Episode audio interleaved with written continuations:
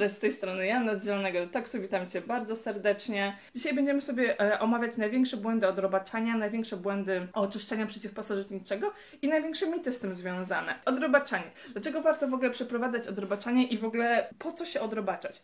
Według WHO 80% e, populacji jest zarażone glizdą ludzką. O tym się bardzo rzadko mówi. Wydaje mi się, że takim bezpiecznym tematem, jeżeli chodzi o odrobaczanie, to są owsiki u dzieci. To każdy akceptuje, bo każdy widzi, no dziecko mówi, że swędzi je pupa, no owsiki u dzieci ok, to jeszcze występuje, ale pasożyty u dorosłych, yy, ble, to się w ogóle zdarza.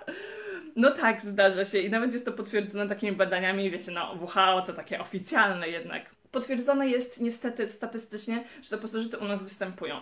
No i problem jest taki, że jeżeli organizm jest zdrowy, jeżeli dobrze się odżywiamy, jeżeli trawienie przebiega wzorcowo, to nasz organizm sobie z tymi pasożytami daje radę. Dlatego, że pamiętajcie, że w przewodzie pokarmowym mamy około 2 kg e, symbiontów, czyli 2 kg różnych mikroorganizmów, które pomagają nam z trawieniem, które pomagają nam z trawieniem naszego pokarmu, produkują na przykład dla nas witaminy, generalnie nam są potrzebne. I to też jest kwestia, słuchajcie, z kandydą, że my kandydę mamy w przewodzie pokarmowym, ale jej musi być malutko, malutko. A jak mamy zaburzoną równowagę i mamy tych naszych symbiontów za mało, to kandyda wychodzi na prowadzenie i wtedy zaczynają się zaburzenia trawienia i w ogóle zaburzenia funkcjonowania całego organizmu, bo jesteśmy tym, co jemy, a tak naprawdę tym, co przyswajamy, jak ja to zawsze mówię. No i z pasożytami jest tak, że one faktycznie występują w przewodzie pokarmowym. I im wcale nie zależy na tym, żebyś czuła, że one tam są. One zrobią wszystko, żeby tak wiecie, z ukrycia się tam przyczaić, mieć co jeść i sobie dobrze funkcjonować, żyć i rozmnażać się. Dlatego bardzo często ludzie stosujący na przykład chemię yy, zabijają tylko dorosłe osobniki. Chemia, farmakologia przeciwpasożytnicza nie działa na jaja, nie działa na larwy, działa tylko na dorosłe osobniki. Więc nawet jeżeli odrobaczysz się chemicznie, to wybierzesz dorosłe osobniki i za chwilę znowu będziesz miała ten sam problem, dlatego że te larwy i te jaja jak gdyby dojrzeją, dorosną i staną się dorosłymi osobnikami i znowu pojawi się zakażenie przeciwpasożytnicze. Dlatego dużo osób do mnie przychodzi i mówi Asia, ja zrobiłam odrobaczanie chemiczne, a teraz chciałabym zrobić odrobaczanie takie ziołowe. Ja mówię ekstra, po chemicznym, słuchaj, musimy zadbać o to, żeby wyprowadzić te toksyny, bo chemiczne odrobaczenie w ogóle o to nie dba. No i potem możemy zrobić um, to ziołowe, żeby zająć się tak naprawdę całym przewodem pokarmowym. Bo ideą naszą jest to, żeby w przewodzie pokarmowym była taka równowaga i była taka takie środowisko, żeby te pasożyty nie chciały tam już być, żeby one same z siebie to opuściły.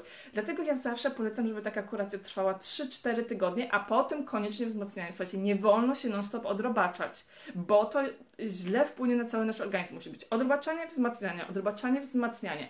Nie wolno tak samo non-stop brać witamin, bo to jest non-stop wzmacnianie. Nie, muszą być cykle. Odrobaczanie, wzmacnianie, odrobaczanie, wzmacnianie.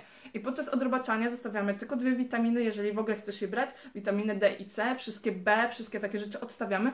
One są w takiej formie podane, że dla pasożytów to jest po prostu raj imprezka, święta. Bardzo takim szeroko znanym mitem jest to, że Asia, ale podczas odrobaczania one podobno przechodzą do innych organów, do mózgu i to jest takie niebezpieczne. Po pierwsze jest niesamowita bariera krew-mózg, tak? Tam się dużo rzeczy dzieje, żeby ten mózg ochronić, także spoko, ja bym tu powiedziała.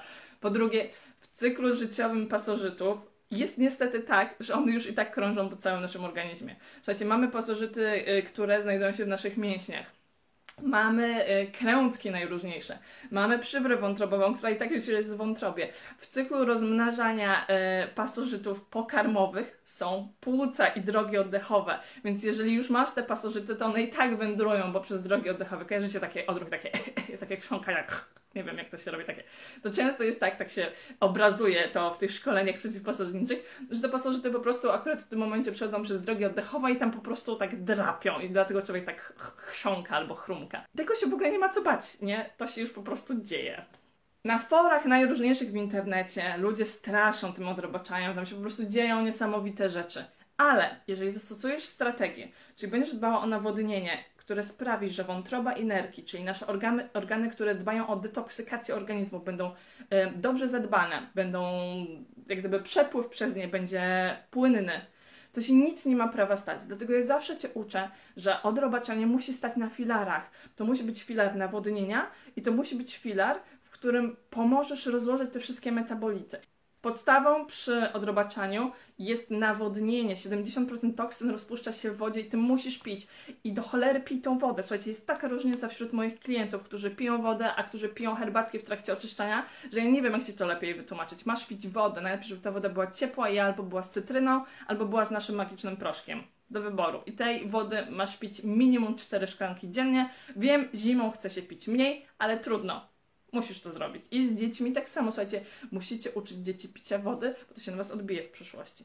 Jeżeli cokolwiek się ma dziać przy tym odrobaczaniu, to może być to na przykład chwilowa biegunka, ale to mi się zdarzyło, nie wiem, kilka razy w całej kadencji zielonego doksu. Może to być ból głowy, ale jeżeli zadbasz o to nawodnienie 1-2 dni zanim zaczniesz brać parakillera, to nic się nie stanie i faktycznie statystycznie to wygląda tak, że wszystko jest ok.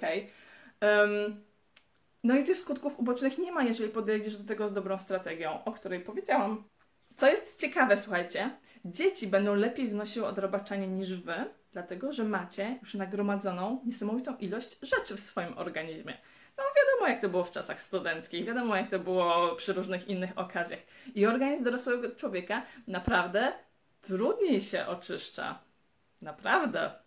Także przy dzieciach w ogóle nie trzeba się tego mar- y, nie trzeba się o to martwić, nie trzeba się tego bać. Święta, słuchajcie, kwestia świąt, kwestia oczyszczania diety i tak dalej. Ja Wam polecam zrobić teraz taki tydzień z tym odrobaczaniem i powtórzyć tą kurację po świętach na spokojnie.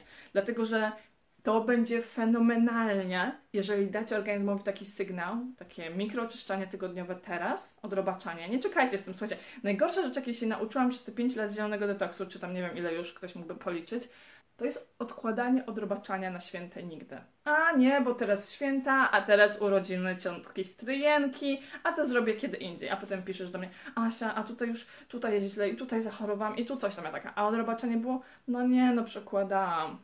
Jeżeli jesteś w ciąży i chcesz się odrobaczyć profilaktycznie, to tego nie rób. Po prostu poczekaj, aż urodzisz. Tak? Dlatego, że ciąża w naszym świecie jest otoczona takim, jakby powiedziałabym, no może nie mamy już końskiego zdrowia, może to o to chodzi i jeżeli cokolwiek Ci się stanie w tej ciąży nie, i absolutnie nie będzie to kwestia ziół, to będziesz sobie wyrzucać yy, do końca, nie wiem, wszechświata, że się odrobaczyłaś i że być może to było to. Dlatego, jeżeli możesz w trakcie ciąży, to poczekaj. Ale jeżeli na przykład coś się dzieje prozdrowotnie, bardzo źle się czujesz, no nie wiem, czujesz, że potrzebujesz, no to wtedy masz spoko naszą kurkumę yy, i pałdarko. I w ciąży parakillera ja osobiście pewnie ja bym wzięła, ale powie, o, oficjalne stanowisko jest, że w ciąży parakillera ja bym nie brała. Ale jak już urodzisz, to już nie ma problemu. I jeżeli chodzi o te wszystkie składniki, to one nie powinny w żaden sposób wpłynąć na laktację Plus jedna rzecz, jeden składnik, który zauważyłam, że wpływa na laktację, to jest olejek czosnkowy. I wtedy mleko delikatnie ma inny posmak i dzieci nie chcą go pić. I to też mówię tylko w jakimś promilu. On jest spoko dla kobiet, y, które urodziły, ale jeżeli twoje dziecko ma mniej niż 3 miesiące, to też poczekaj. To też po prostu spokojnie poczekaj. Y, jeżeli ma mniej niż 3 miesiące, weź sobie probiotyki, weź sobie enzymy. Więc jeżeli karmisz piersią, powyżej, dziecko ma powyżej 3 miesięcy, to na luzie totalnie. A jeżeli coś Ci się dzieje przed tymi trzema miesiącami i w trakcie ciąży, zawsze możesz do mnie napisać i wtedy możemy porozmawiać, y, co w zamian, albo czy na pewno jest to teraz potrzebne. Czy łuszczyca to też pasożyty? Łuszczyca to najczęściej przerost kandidy i grzybów.